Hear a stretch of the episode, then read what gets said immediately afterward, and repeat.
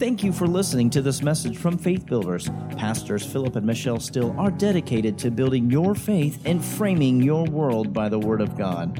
There are many more resources available on our website, www.buildfaith.net, where you can find links to our audio and video archives. We also invite you to join us online for our live stream services. Remember to build your faith and frame your world by the Word of God.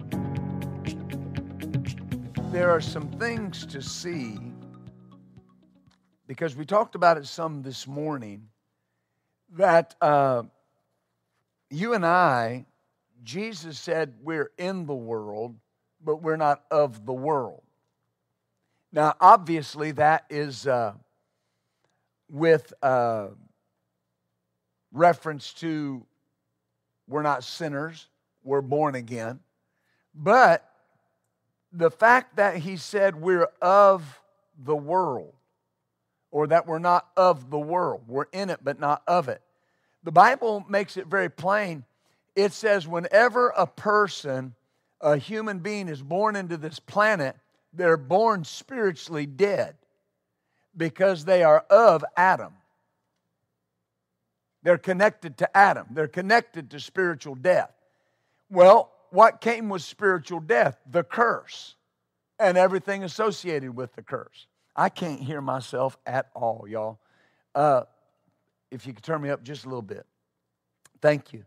But everything connected to spiritual death was the curse.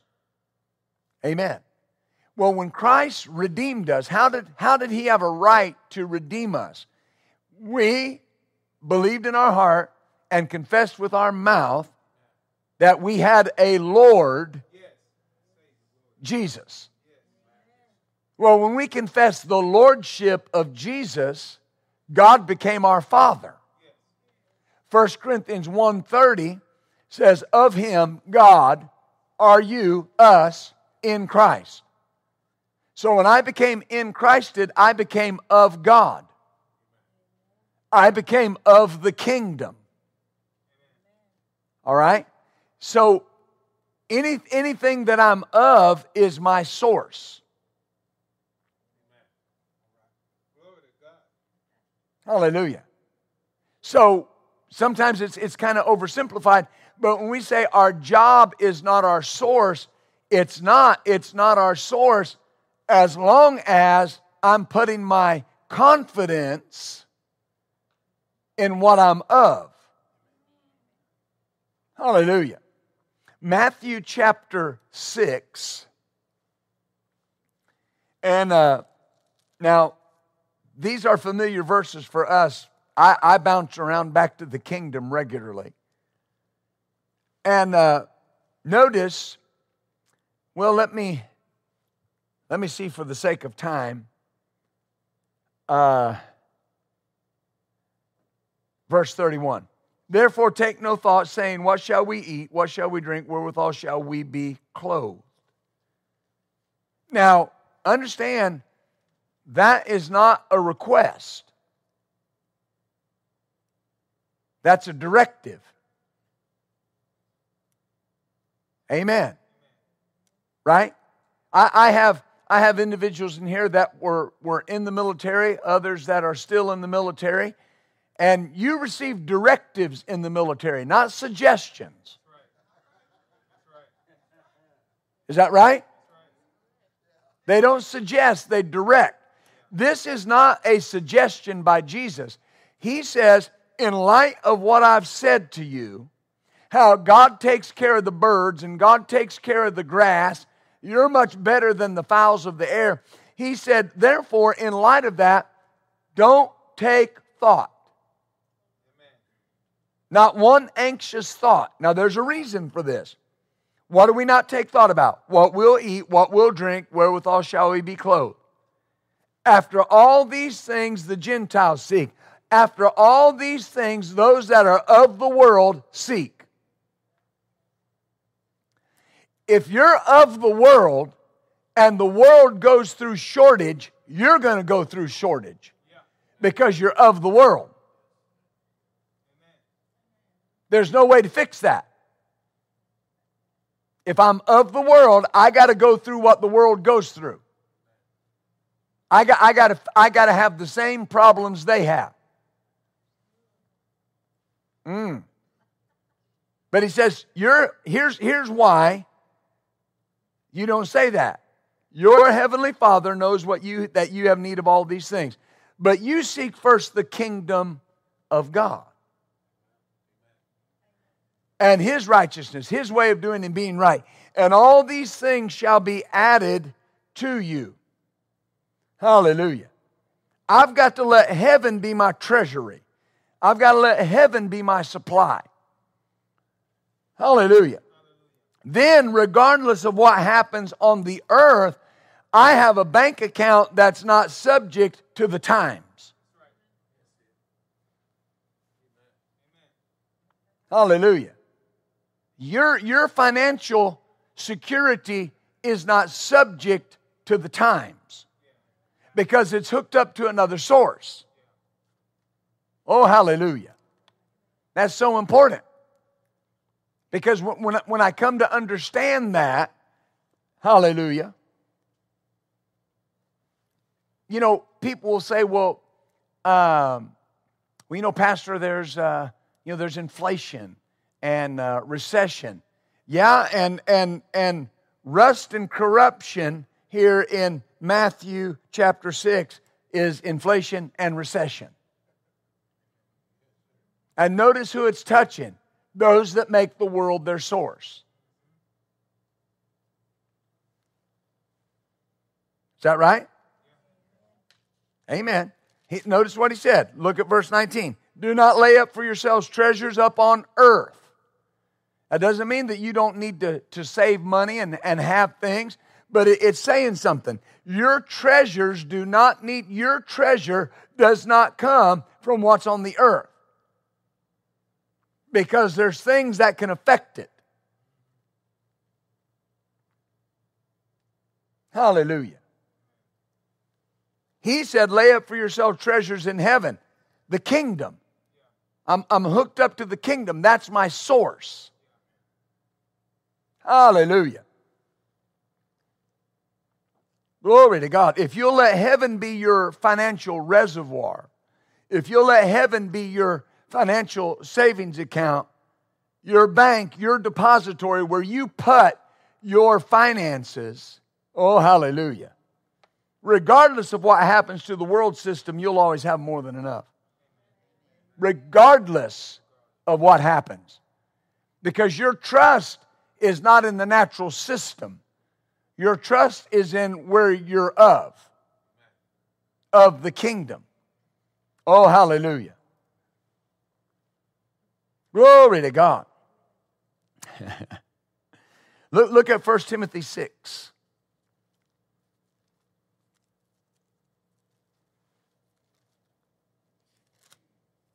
Oh, hallelujah.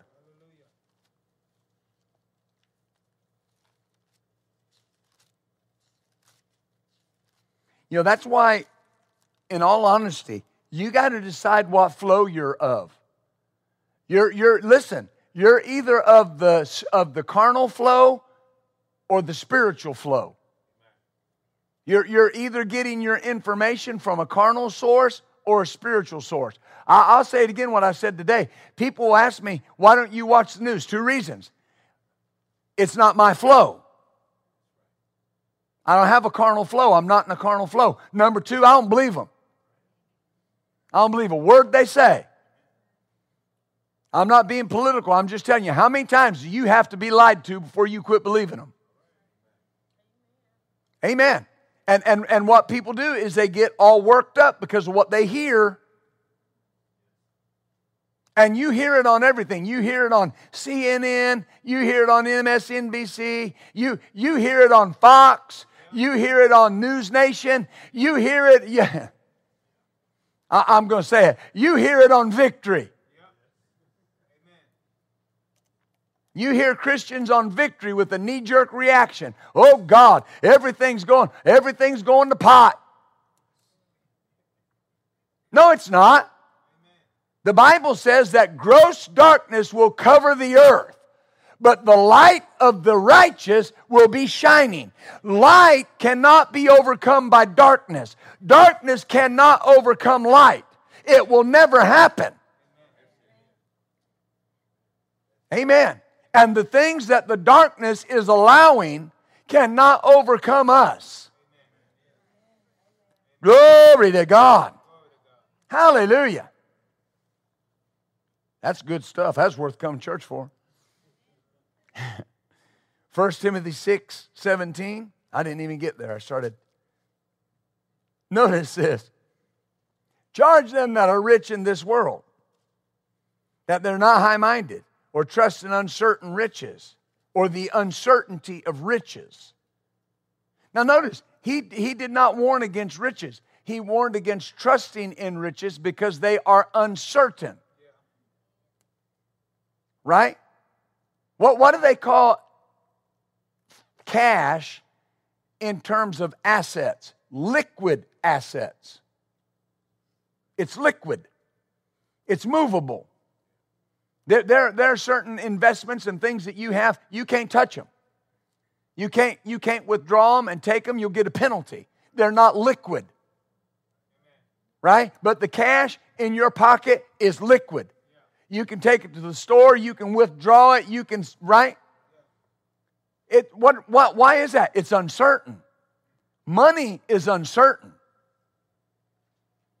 The financial system of the world is very uncertain. Would it help you if I told you heaven's never had a recession? That there is no inflation in heaven? That's where your system is originated, right? Don't trust in uncertain riches, but trust in the living God, who gives us richly all things to enjoy. That they do good, be rich in good works, ready to distribute, willing to communicate, or in other words, to be generous. Now he's telling you how you're supposed to act and what your mindset is supposed to be. Let's go back over it again. We trust, number one, in the living God, who gives us richly all things to enjoy, that they do good, they be rich in good works, ready to distribute, willing to communicate, be generous, be sociable, laying up for themselves a good foundation against the time to come, that they may lay hold on eternal life. Lay up a good foundation for the time to come when you'll need it. Learn to exercise your faith that this money is there when you need it. Hallelujah. Hallelujah. Glory to God. You got to learn to exercise your faith that it's there. That account is full. I have a heavenly account that's full. Glory to God. When they say recession times are here, we say, no, refreshing times are here. Amen. You know, you learned Wednesday night that faith operates largely on what you're expecting. Is that right? Is that what Pastor Ron taught? It was, wasn't it? It was a good message, wasn't it? Well, here's the thing. Here's the thing. Faith works both ways. And if you got faith that you're going to struggle, you're going to struggle. If you got faith that this thing can affect you, it'll affect you because that's the picture you have. But if I got a picture of overcoming, amen, what are you expecting? I'll tell you what you should be expecting. Bonuses, raises, jobs and better jobs, increase, amen, gifts and surprises, checks in the mail.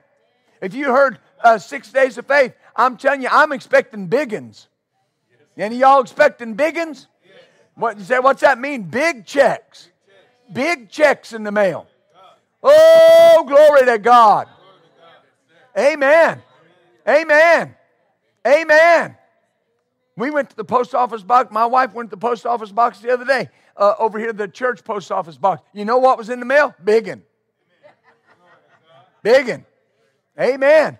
Hallelujah. We called Brother Jim and asked him to check a certain account because we were doing some things, and he told us what was in the account. You know what had just been deposited in that account? Biggin. Who deposited? I don't know, but it was big. I don't care. I'm expecting big things. I'm expecting big financial harvest. I'm expecting for our vats to be full and overflowing. That means if you're greeting and you see a little dog outside and he's got a bag in his mouth, let the dog in. The money's coming to us right now. Money is coming to you right now. Glory to God. Amen. Do you see that? That's what you got to believe. Every morning when you get up, money is looking for you. Hallelujah. Hallelujah. In the book of Hebrews, where it makes this statement, it says, do not cast therefore away your confidence that has great recompense of reward. The word recompense is the word mithsa, M-I-T-H-S-A, in Greek, mithsa podosia, P-O-D-E-S-I-A. It's where we get our word for podiatrist or podiatry, where you know what a podiatrist is, right? He's a foot doctor. In the Greek, that verse in Hebrews says this: money has feet and it's running to you. Did Jesus say you would have what you say? Did Jesus say you would have what you say? So right now, money is coming to me now. Money's coming to me now. Money's coming to me now. Right now. It's looking for me. Has my address. Glory to God. When you go to your mailbox and there's a biggin, money just come to you.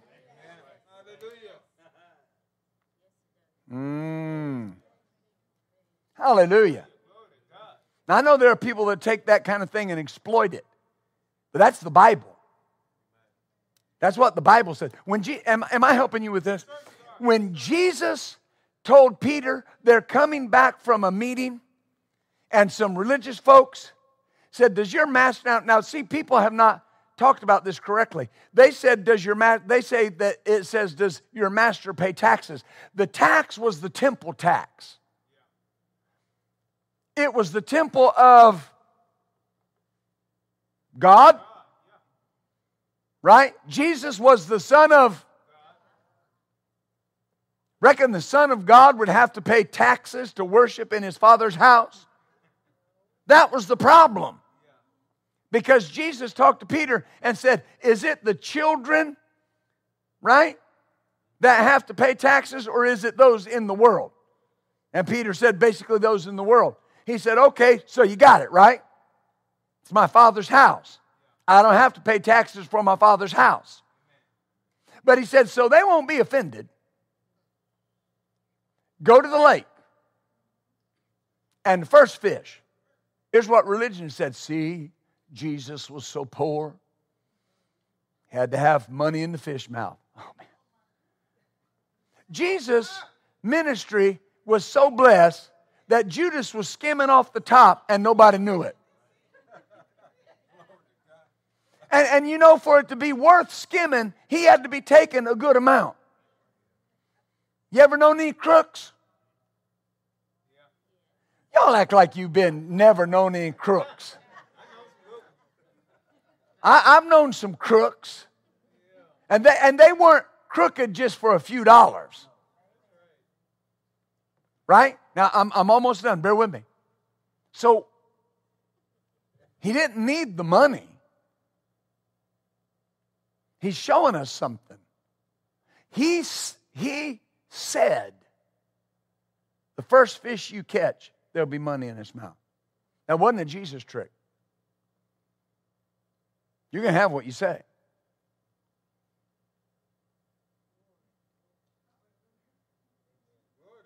The revelation he's trying to get you is this: ever how I got to get it to you, I'll get it to you.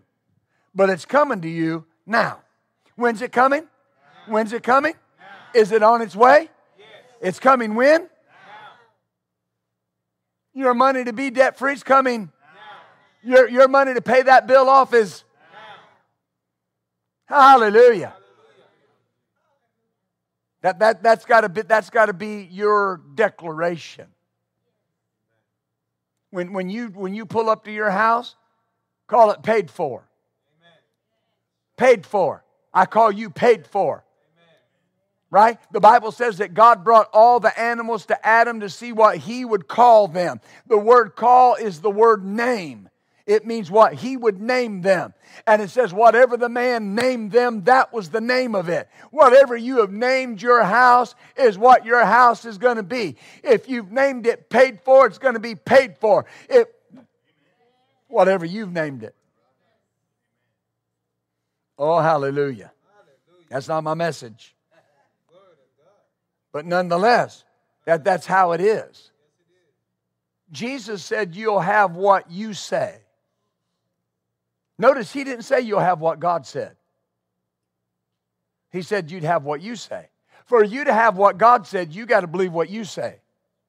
If you don't believe what you say, you'll never have what God said.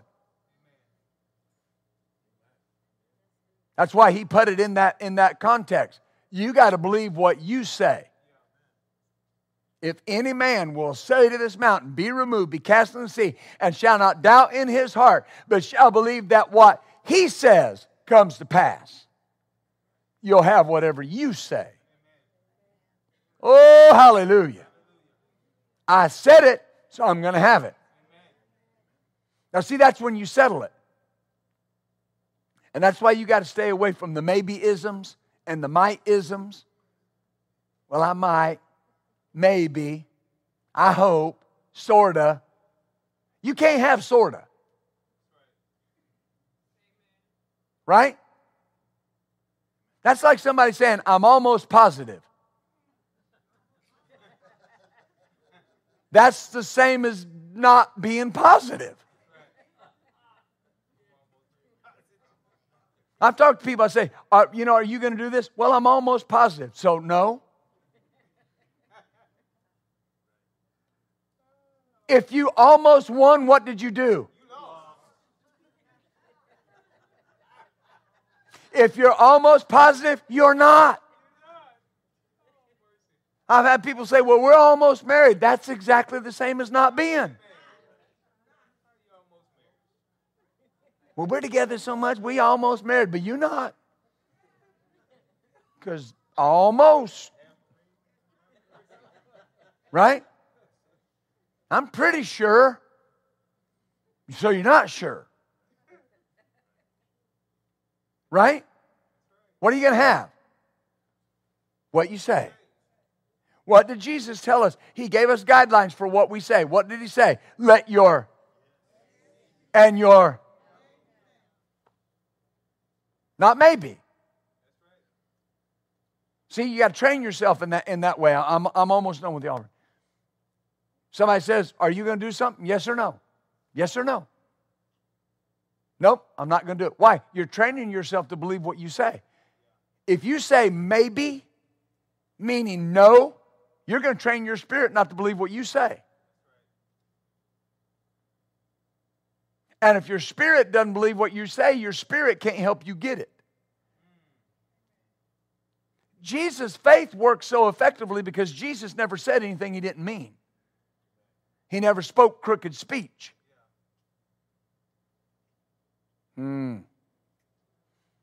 Glory to God. And people wonder why some of these faith principles won't work. And it's because, people will say, well, are you going to do so-and-so? Well, I'm going to try. Well, do you mean you're going to try because you've got something going on? Or are you just saying you're going to try so they'll leave you alone? Because if you're going to say you're trying and you didn't try, you lied.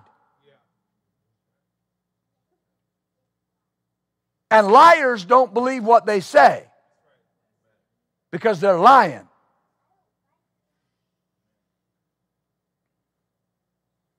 Whoa, let me move on. Right? That's crooked speech. Well, what if I'm not sure? Then say that. I don't know if I can be there or not. I have this going on. If I get done with this in time, I'll be there.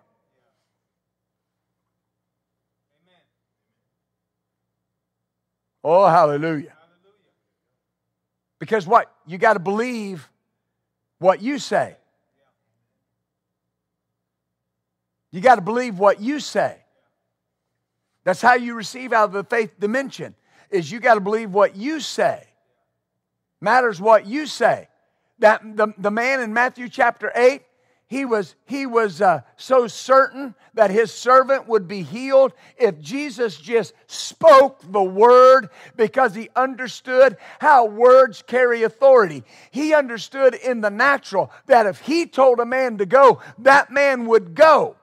If he told a man to come, that man would come. If he told somebody to do something, he would do it. And Jesus said it was great faith, but the man said he understood authority. You got to understand, if you're going to operate faith, you're going to use authority. But if you're going to use authority, you've got to use faith. And to use faith, you got to believe what you say. That man believed, if I tell somebody to go, they're going to go. There are believers that you know and I know, when they speak to something, they don't expect it to go. They're just going through a pattern. There are people that have a confession list 2 pages long, and they think it's going to happen because they're saying it so much. Not going to happen because you're saying it so much. It only happens if you believe what you're saying. What you're saying. And then something won't happen, and God gets the blame when they didn't believe what they said. Hallelujah.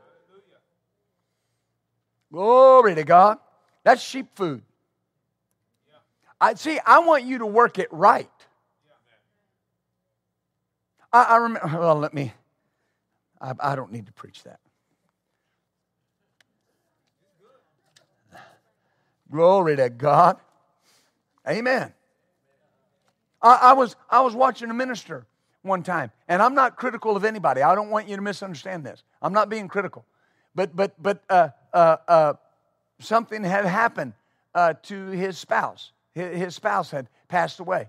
And I hate that. All right? I know this man. And he made a statement. He said, every day I would go over 101 healing scriptures over her. And I was sitting in my study at home watching that, and the Lord said, but what did she believe and what did he believe? Because that always bothers me. You understand, I'm a pastor. I want people to succeed. If you're saying 101 scriptures a day, but you don't believe what you're saying, well, you mean I don't believe the word? No. If you don't believe that what you're saying is going to come to pass, then it eliminates the power of the word. I got to believe what I'm saying. Yeah. I got to believe that when I say, I'm the healed of the Lord, I got to believe that. I got to believe what I'm saying. Well, I believe God said it. It's not what he said. He didn't say if you believe what God said, you'll have whatever God said. He said if you believe what you said, you'd have whatever you say. That's the importance of it. Amen. When somebody looks at you and says, how you doing? And you say, blessed, fully supplied, completely filled, rich, rich, rich. Amen. And you believe that. Hallelujah.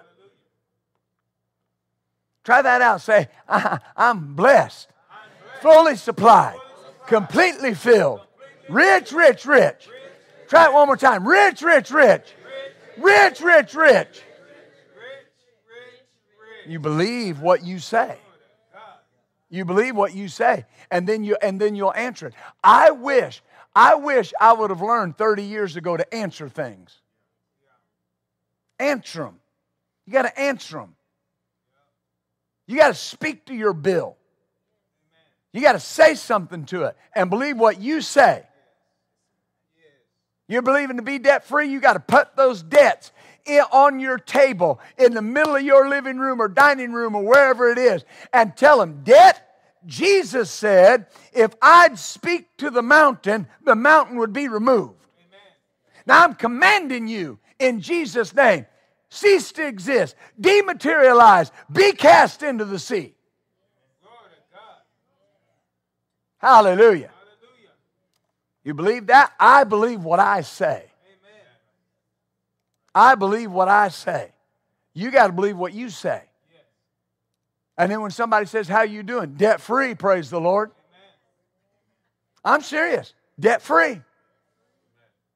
Watch, because here's what they'll say. Remember I told you this morning about thankfulness?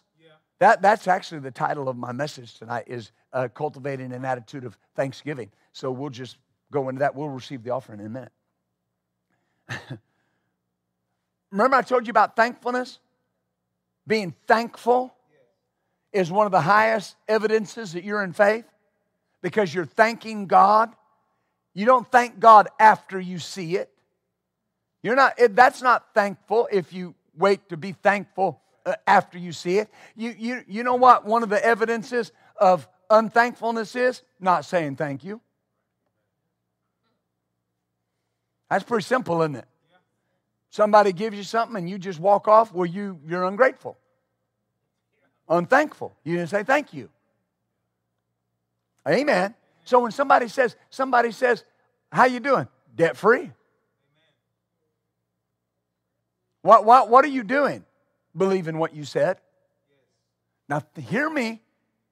If you believe what you said, and you said you were debt-free, how else can you answer? And you believe what you said.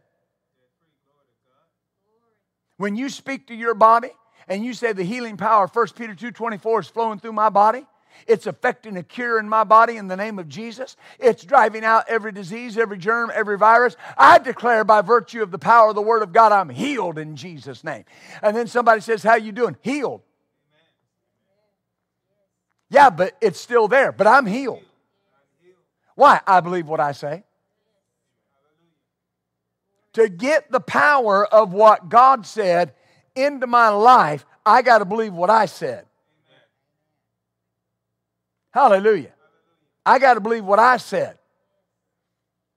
Glory. Look, notice this. Is this okay? Yes, sir. Look over at Romans 4.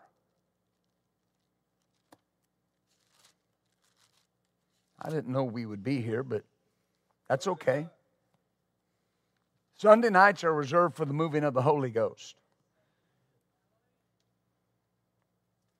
Some of these things are common to us in word and faith circles. But what I'm concerned about, and the Lord's been having me go back and teach on some of this, what I'm concerned about is that there's something that we just do by rote. And what I mean is it's just something we word of faith people do.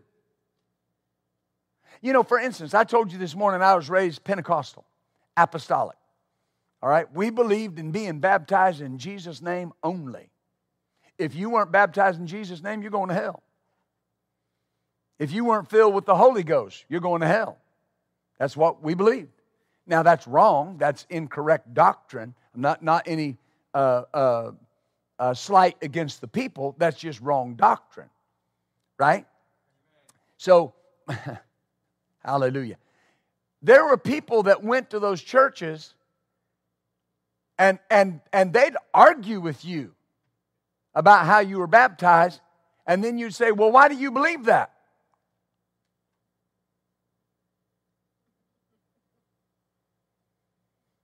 Well, because Jesus said, go and I would later on, I'd say, yes, Jesus said, go and baptize them in the name of the Father, the Son, and the Holy Ghost. Yeah, but Peter and Paul said to baptize them in the name of Jesus. So Peter and Paul contradicted Jesus? Because if they did,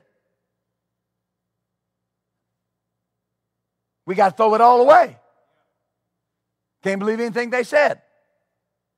Right? No, Jesus said, go baptize them into the authority of the Father, the Son, and the Holy Ghost. Baptize them into the name, the authority of the name of Jesus. Well, my point is, it's the same thing in word and faith circles. There are people that will say things, and then you say, why are you doing that? You are supposed to, by nature, call things that be not as though they were. That's your nature. That's your nature. When somebody says, how are you? And you say, I'm healed. And they'll say, yeah, they're keeping a good thought. No, I'm calling what does not exist in the natural. I'm calling it. I'm calling myself that. Is that right? Remember Hebrews 11:1? Faith is the substance of things hoped for, the evidence of things not seen yet. Those things exist. They just exist in the faith dimension. Understand something. God has to create nothing more. God does not have to create anything to meet your need. The Bible says God has rested from all His works. Okay, hold your place there in Romans 4. Go over to Ephesians 2. Oh, glory.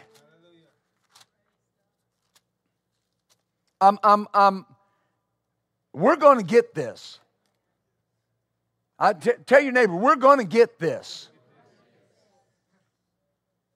Hallelujah. This is so important.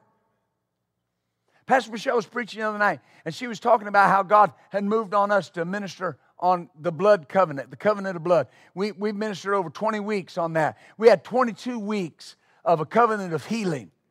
I mean, you put those together. We got 44 weeks. Whew. You just got to stay with it. You got to keep chopping wood. Amen. You got to keep pounding the rock. You know what I'm saying? Because we're going to get it. We're going to get it to the point that when you say something, you know that you know that you know that you know that you know you have what you say. Amen. Hallelujah. Let's look at Ephesians 2:10 in the Amplified Bible if I could, because this is so important. I want you to see something. This is so crucial to our faith. If you'll get what I'm about to show you, you'll never worry another day in your life. You'll never be concerned another day. Notice Ephesians 2:10 Amplified. We're God's own handiwork, His workmanship, recreated in Christ Jesus, born anew, that we may do those good works. Now here you go, watch. Which God predestined, planned beforehand. Now wait a minute. Let's hold that right there. These works are predestined. They were planned before. Everybody say out loud, I have a plan from God for my life. See, it's planned beforehand for us, taking paths He prepared ahead of time. So the path is already prepared. I got to get on it. See, that's a good place to say, I'm on the plan of God for my life. And then he says, notice, he prepared them ahead of time that we should walk in them, living the good life that He prearranged and made ready for us to live. Here, what do we get out of these verses? It's predestined. It's planned beforehand, it's prearranged, and it's made ready. God doesn't have to fix this up now. Amen. He doesn't have to create anything for you to live that life. When I have an issue, I take this verse to God. And I say, now, Father, none of this caught you off guard. All the provision I need is in the plan.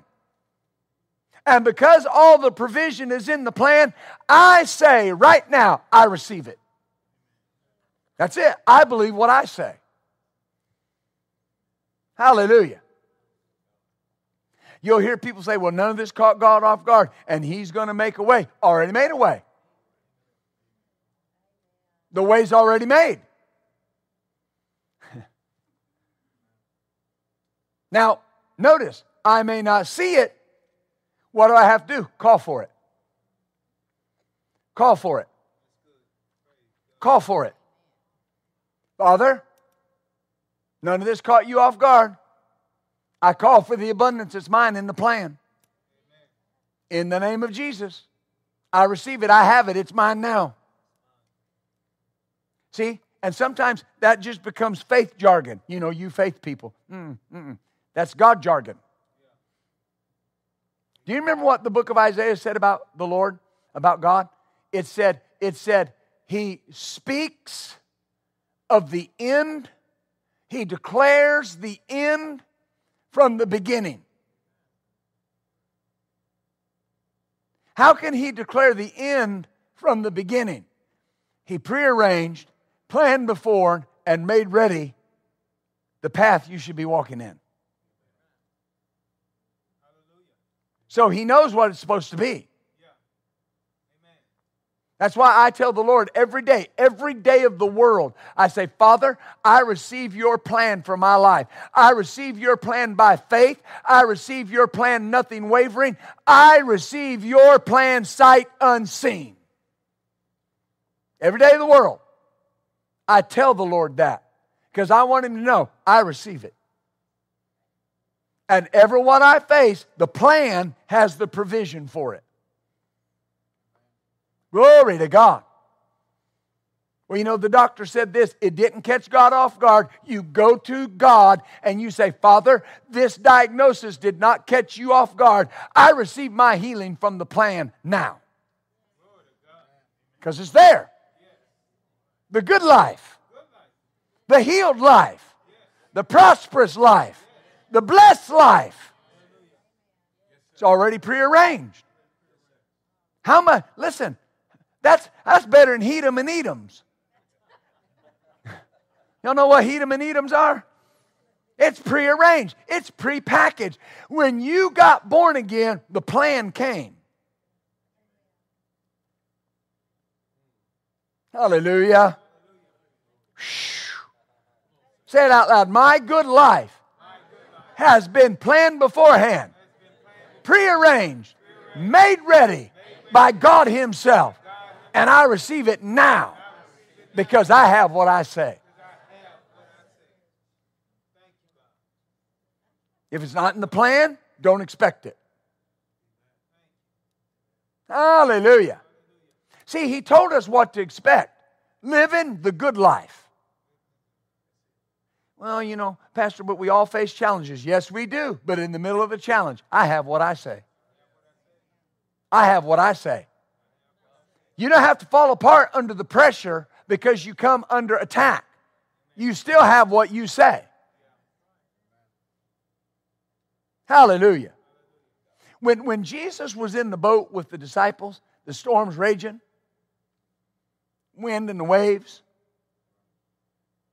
Remember what the disciples said?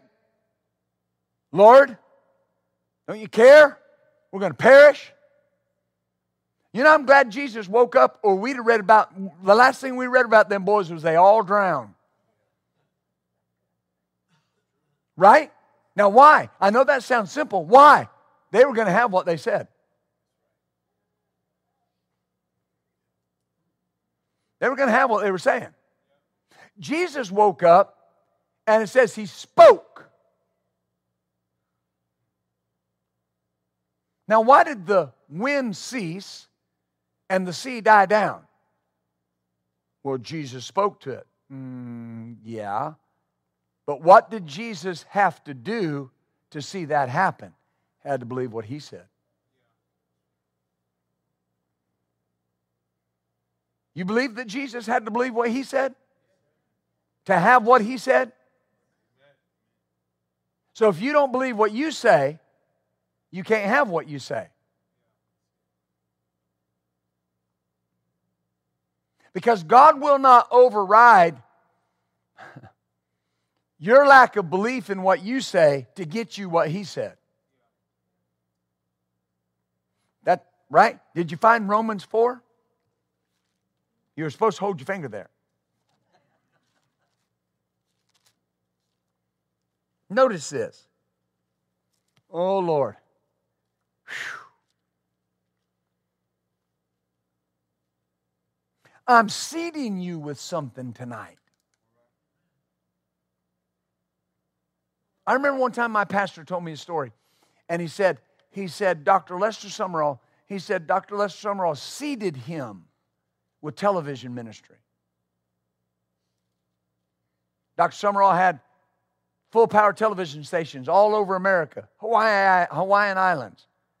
And he said, I got around Dr. Summerall, and I got seeded for something that I did not even know was going to be ours all those years previous. Hallelujah. I want to be around people that are telling me, if you'll change this, it'll work that much better. Hallelujah. Hallelujah. Because you'll run into people and say, well, I'm believing. I've spoke to the mountain. I'm believing. Well, how's things going? Well, it's not better yet. But I thought you told the mountain to move.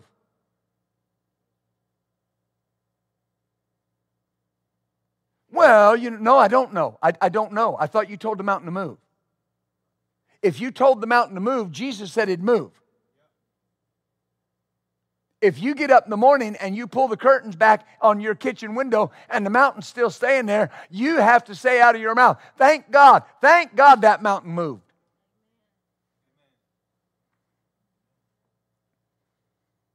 People come stand in the prayer line. Thank you, Father. Oh, I'm going to have hands laid on me to heal me in the name of Jesus. Oh, ba, ba, ba, ba, ba. Sika, ba, ba, ba, ba, ba, ba, ba. Oh, I receive. Oh, I receive.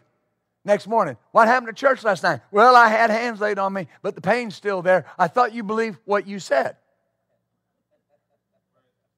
In the healing line, you said healed. What changed? I'll tell you what changed. You don't believe what you said. Don't believe what you said. If you say you're healed, are you healed? Based on what? The Word of God. But I said it. Amen. Oh, hallelujah. Did you notice that in Matthew 8? He said, if I tell one to go, he goes. Has all authority been given to you? In heaven and in earth. Is that right? And he said, because of all authority has been given to you, that you would trample on serpents and scorpions and over all the power of the enemy, and nothing would by any means hurt you. So what do you got to do? Load your mouth with that. And when they start talking garbage, and they start talking pandemic, and they start talking diseases, you say out of your mouth, nothing will by any means hurt me. Glory to God. And guess what? You'll have what you say. Amen. Glory. Notice verse 17. As it is written, I've made you a father of many nations. Genesis chapter 17, verse 5 is where God said that. And you know that he said that before there was any natural seed. But notice what God said. A father of many nations, I have made you.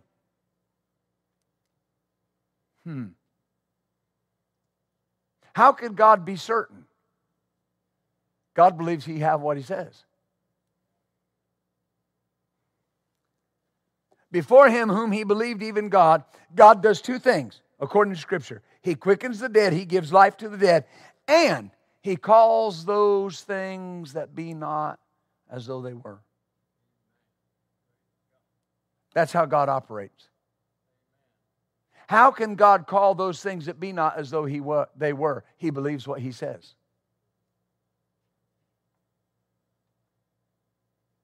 Remember what you're doing when you're calling something? What are you doing? Naming it. You know believers and I know believers. They're broke because they name themselves broke. They don't have They're struggling because they've named themselves struggle. You know, during this pandemic, my business is just falling off and, you know, just can't hardly make ends meet. See, you named yourself that. Because you're going to have what you say.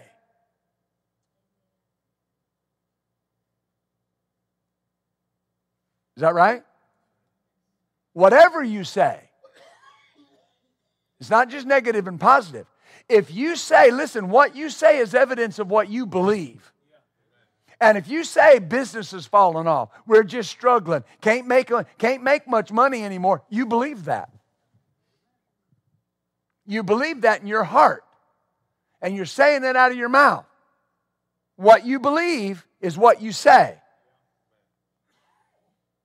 And the fact that you're saying it means you believe it. So guess what? You're going to have what you say. You're going to struggle. You're going to have a hard time making ends meet. And people say, no, I'm not. If that's what you're saying, yes, you will. And there's nothing nobody can do about it. There's nothing. God, an angel, Jesus, nobody. Me, your mama, your daddy, your wife, your husband, nobody can do anything about it because you're going to have what you say. And you're going to have what you believe. Oh, glory. That's why I say it again. Say, I'm abundantly supplied. Completely filled. Rich. Got to believe that. So he calls those things that be not as though they were. Notice it doesn't say he calls things that aren't like they are. He says he calls things that be not as though they were. What is not in your life? Then you got to call it like it is. You got to name it that. You got to name it that. When you say, I'm healed, you just gave yourself a name. What's your name? Healed Steele. Amen. Hallelujah. What's your name? Andre Healed of the Lord. Amen. Right? And that's not just being positive. You can speak positive words and lose. You got to believe what you're saying. Got to believe what I'm saying. That'll make you check your mouth. I'll talk to Christians, and I'll go, how you doing? Well, you know, pretty good, but you know these gas prices. No, what about them? I do not expect to be affected.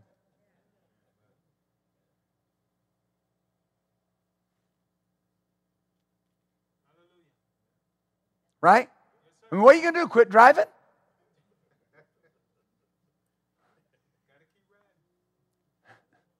I mean, that's one of the things they want. You know, they want to push that. Everybody don't need a personal car. Well, I thought that over, and I do, so I'm just going to keep driving. I considered it, and not going to work for me. You got to call. Think about this. If Pastor Larry is in the other room, and Anna calls for him. Now, she's got to verbally call him because he don't answer his phone. So, but if Pastor Larry's in the other room and Anna's in this room and she says, Larry, or whatever she calls him, Snookums.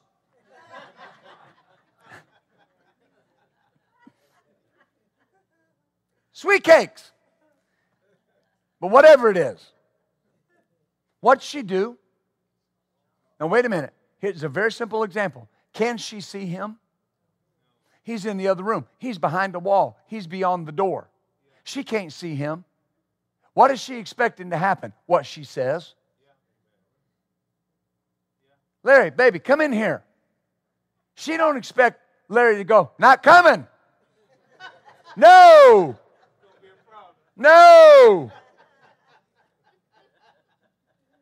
You know what she's going to hear? Yeah, what you need.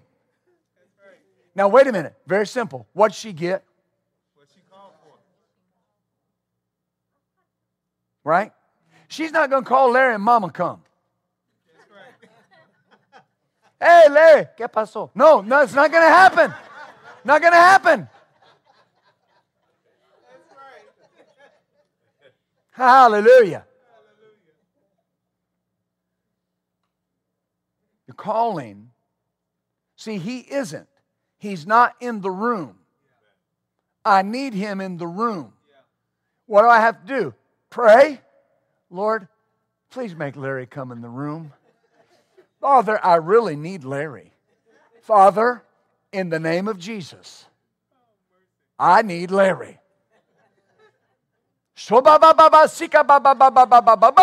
Larry.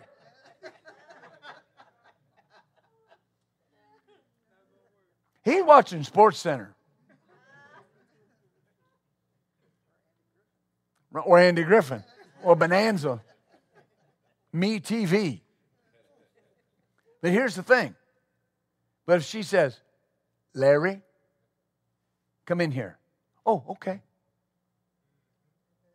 Remember what the Lord told Charles Capps? He said, when you learn to believe what you say, the need for long, drawn-out prayers won't be. Because you'll have what you say. He told him in 1974 in Hickory, North Carolina, he said, I've told my people they can have what they say, and my people are saying what they have. And as long as you say what you have, you'll have what you say. And you can't change what you have till you say something different. And so I'm almost done. Bear with me. So what this has taken on in many of our circles is people, there are people that they would not say anything negative, but they're not calling for anything.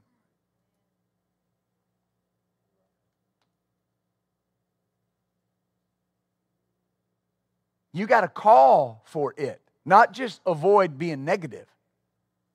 I've had people stand in the prayer line, and I've walked down the line and prayed for them, getting ready to pray for them, and they'd say, what do you need? Well, I went to the doctor the other day. Okay, what did the doctor say? I don't want to say a negative report. Well, then what am I supposed to agree with? If you don't tell me, what do we know to call for?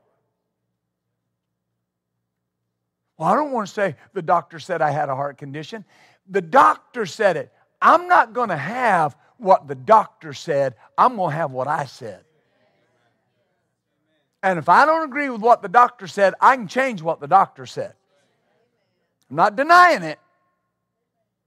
But that's not what I'm calling for. Amen. If you go to the doctor and they say, you got a bad heart, what do you call for? New heart. Is it prearranged? Is it prepared beforehand? Is it made ready and waiting? Right? I'm just trying to get this across to you. Do you think living with heart trouble would be a good life? Or the good life that God prearranged and made ready for you? I got to call for it. I say, I got to call for it. I got to call for it. Oh, glory. There was a good friend of ours. They pastor a church in Birmingham, Alabama. And they had a situation in their church where there was a family. You may have heard this story, but it bears retelling.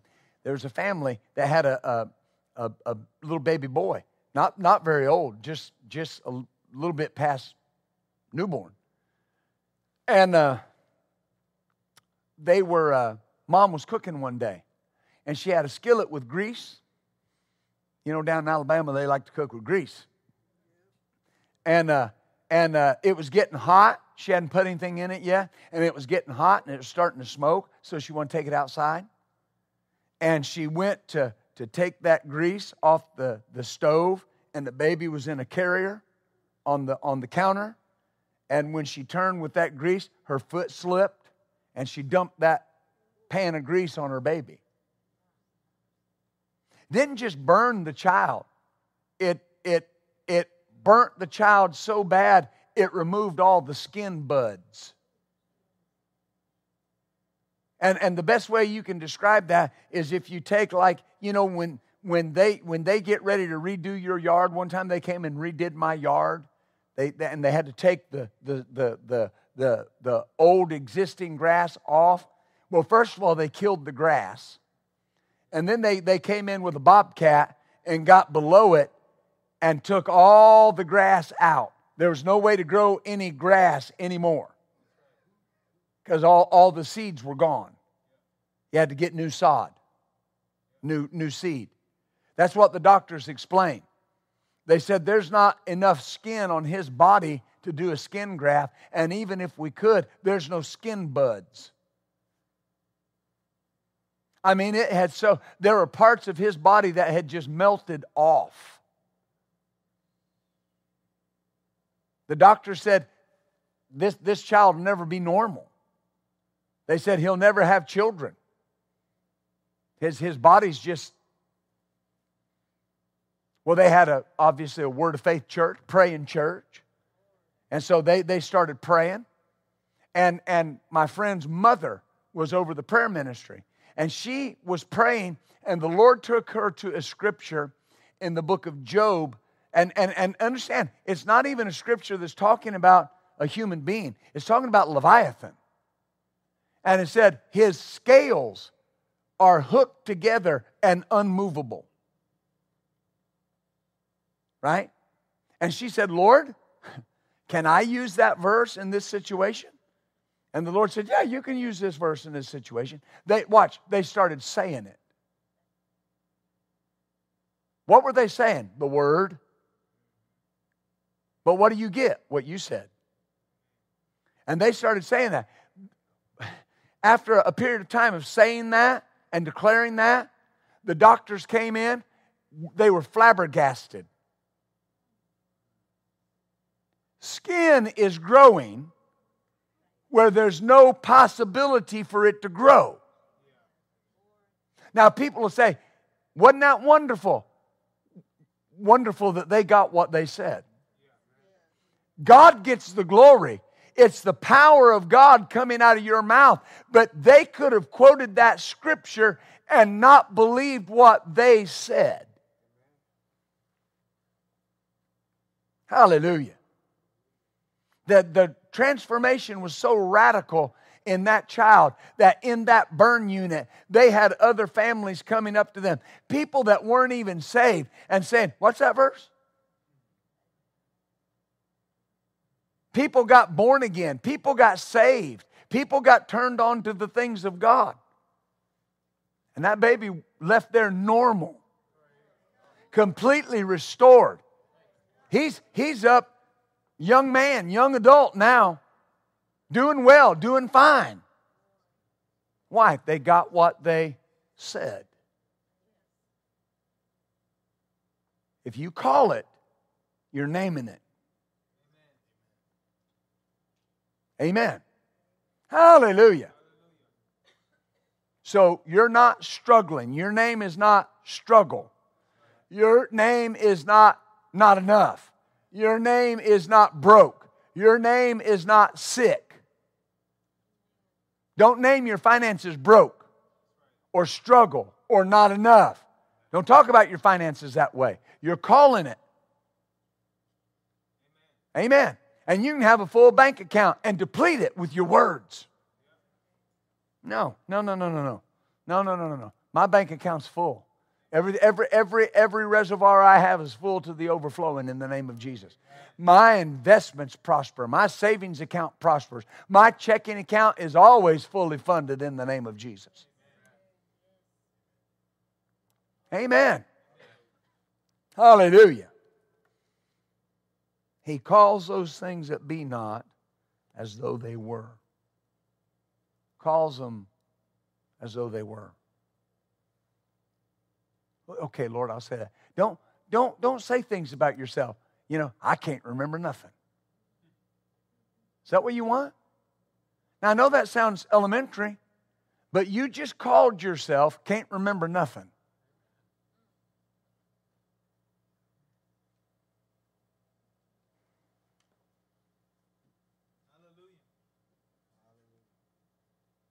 Hallelujah. Hallelujah. How about if you say, I remember everything I'm told? Amen. I must be losing my mind. Is that what you want?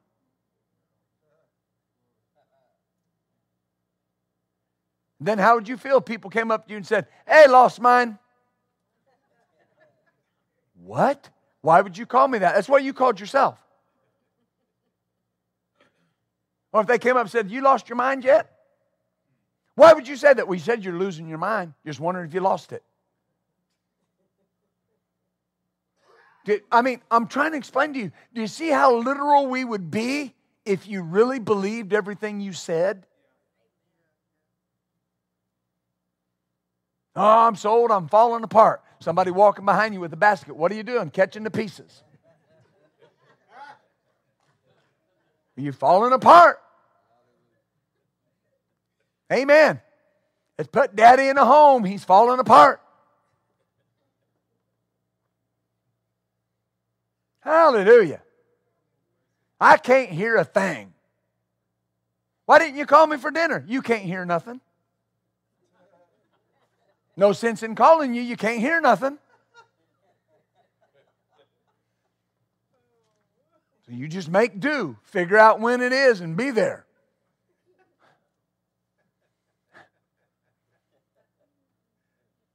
Now see, I know that's humorous. I'm trying to be humorous. But I want you to see, do you see how literal?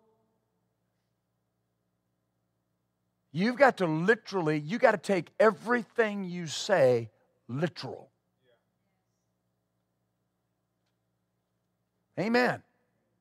Well, I feel like nothing's working out for me. But the Bible says that my feet are in a steady place and I will not slide. The Bible says. So that's me. Amen?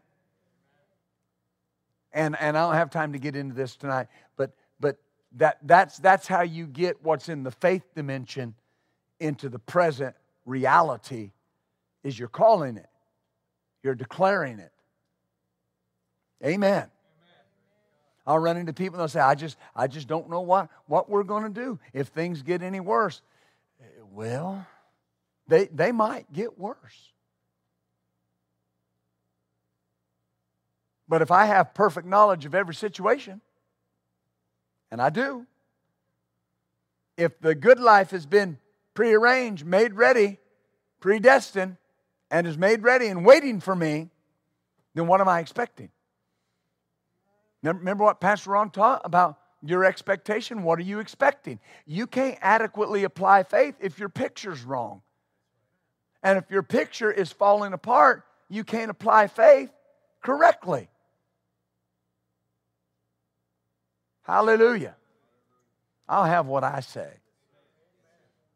And what I say is I'm blessed and healed. My family is secure. Your family is secure. You are building a financial wall around your family so strong, nothing can penetrate it. Glory to God. I've had people say, that's my financial philosophy about my life. I am building a financial wall so strong around my family, nothing can penetrate it. Nothing. Nothing. The Bible says this, at famine you will laugh.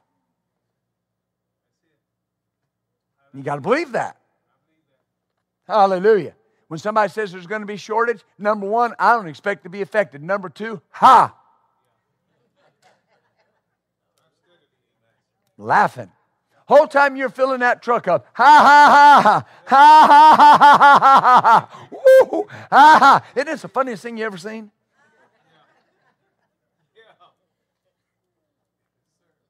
Amen. Glory to God. Well, if you're ready to give tonight, that's your offering message. I just won't preach tonight. No, I did. I hope you receive something out of that. Folks, I'm not being hard. I'm seeding you with something.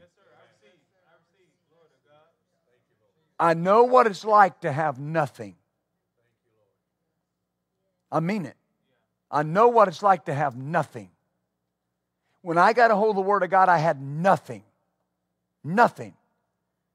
When Pastor Michelle and I got a hold of the Word of God, we were living in a little rent house in Kansas City, Kansas. I still remember the address, 7548 Corona Street, Kansas City, Kansas. The people that had lived in that house before us, I don't know were they dirty or what they were. They had left buku roaches. Buku. Amen. If we invited people over, we had to get there a good 15 minutes before them, get the lights on so all the roaches would get out of the way. Well, why didn't you go somewhere else? I couldn't afford anywhere else. It's the best I could do. I was believing God for $10 a month to buy a bus pass. I didn't have a vehicle to drive to work. I had to ride the bus. It's not so bad. You understand? I didn't have anything. I'd set bug bombs off before we went to church on Sunday morning. Hopefully try to kill some of the bugs. I didn't have nothing. Had nothing. When Pastor Michelle and I's first anniversary, when we lived in Kansas City, you know what we did? We went to Applebee's and shared a meal. And then we went and walked around CVS Pharmacy, waiting for the half-price Steven Seagal movie to show up. Oh, you watched Steven Seagal? You did too. But my point is, that's a bad movie. Not just bad like we think bad. It wasn't good. Boy can't act. But that's where we were. And we had to save the money up for that. The first pair of shoes I ever bought her, I bought her a Nine West pair of shoes, and they were too big. She had to stuff toilet paper in the toes to wear them. But we didn't have money for anything else. I know what it's like to be broke. Broke. Nothing. Have nothing. And what I'm telling you is what brought me out. The night that I declared, I will never be broke another day in my life, everything started changing. I started talking to everything financially in my life. I would tell it, I'll never be broke another day in my life. Somebody would say, how you doing? I'd say, never broke another day in my life.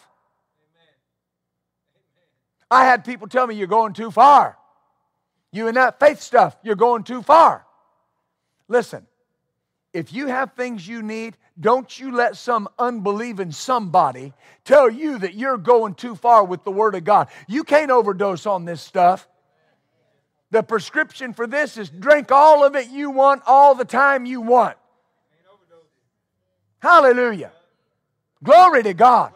I had people in the church I was going to make fun of me. I had them stand up in front of everybody and tell them that I was selling them a pipe dream, preaching about faith, that I was just giving them a story, and these faith people need to come back over into reality.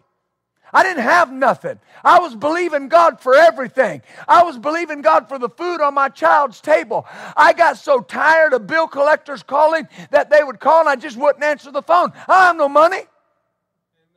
I have nothing. I mean, you could recognize their voice.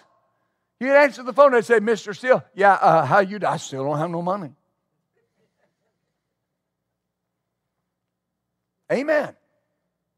Glory. But something changed. And I started seeing myself never broke another day in my life. That's why it don't bother me when people make cracks about what I drive and where I live and what I buy for my wife. You think I care? I don't care. I don't care what you think, and I don't care what anybody else thinks. I've been so poor I didn't have a pot or a window. You know what that means? I didn't have a pot to put the trash in or a window to throw it out of. And God brought me out. God set my feet on a high place. God made me completely full, completely supplied, rich. I'm not going to go back to poverty and sickness for anybody. I'm not going to go back because somebody doesn't think, somebody tries to exploit something. I can't help if there's people crooked teaching about the things of God. I'm telling you, I live with you. I live in this city. You know I'm your pastor. You do what God's telling us and you'll come out. That's just the way it is. That's just how it will be. You'll have what you say. Glory to God. Can I share one more story with you? I was preaching at my brother-in-law's church. They came into our fellowship, and I was preaching their dedication. And we were sitting in his office talking before that service. And he had people from all over the state that had come to help dedicate their building. And I'm dedicating the building. And we were talking, because he used to sit in that little roach house with me. Not this kind of roach house, this kind of roach house. Yeah. Just to be clear. He used to sit there, and we'd talk about what we wanted to do for God.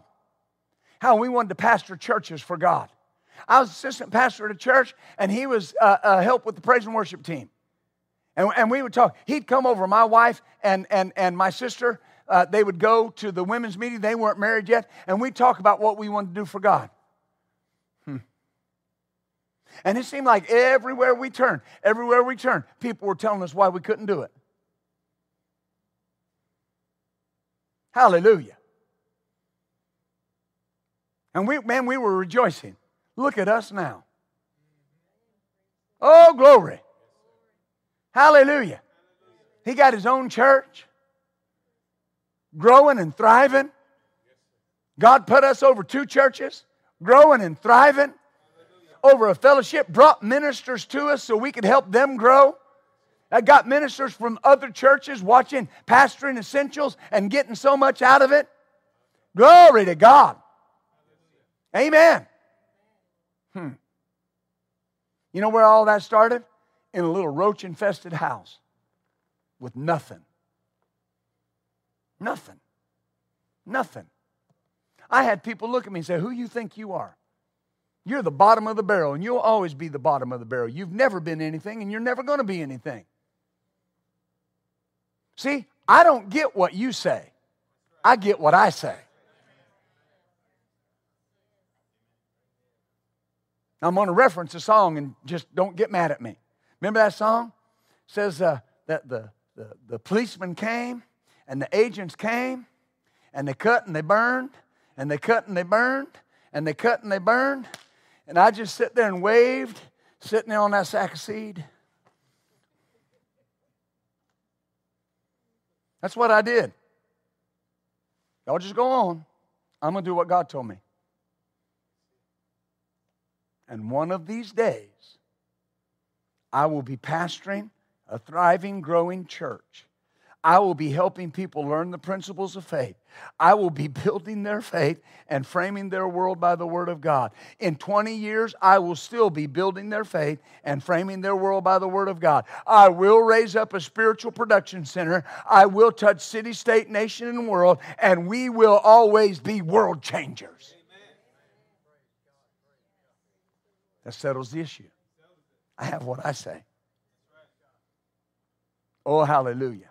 Don't get sidetracked. Don't get sidetracked. You ready to give tonight? Hallelujah. If you have your seed, hold it up to the Lord, would you? Father, we thank you for the word of God that's come forth tonight. Father, I pray from the depths of my spirit, Lord, that something that I have said has seeded your people with an expectation and a desire and a determination to see everything that you've promised us come to pass. Father, these are your sheep, the sheep of your pasture. Father, these are your precious jewels that you said in the Word of God make up the ornament around your head. Father, I thank you for blessing them tonight. I thank you that the seed that they are sowing will without doubt produce a harvest up to and including a 100-fold return. And as they sow tonight, I call them blessed, I call them favored, and I call them healed in the name of Jesus. Amen and amen.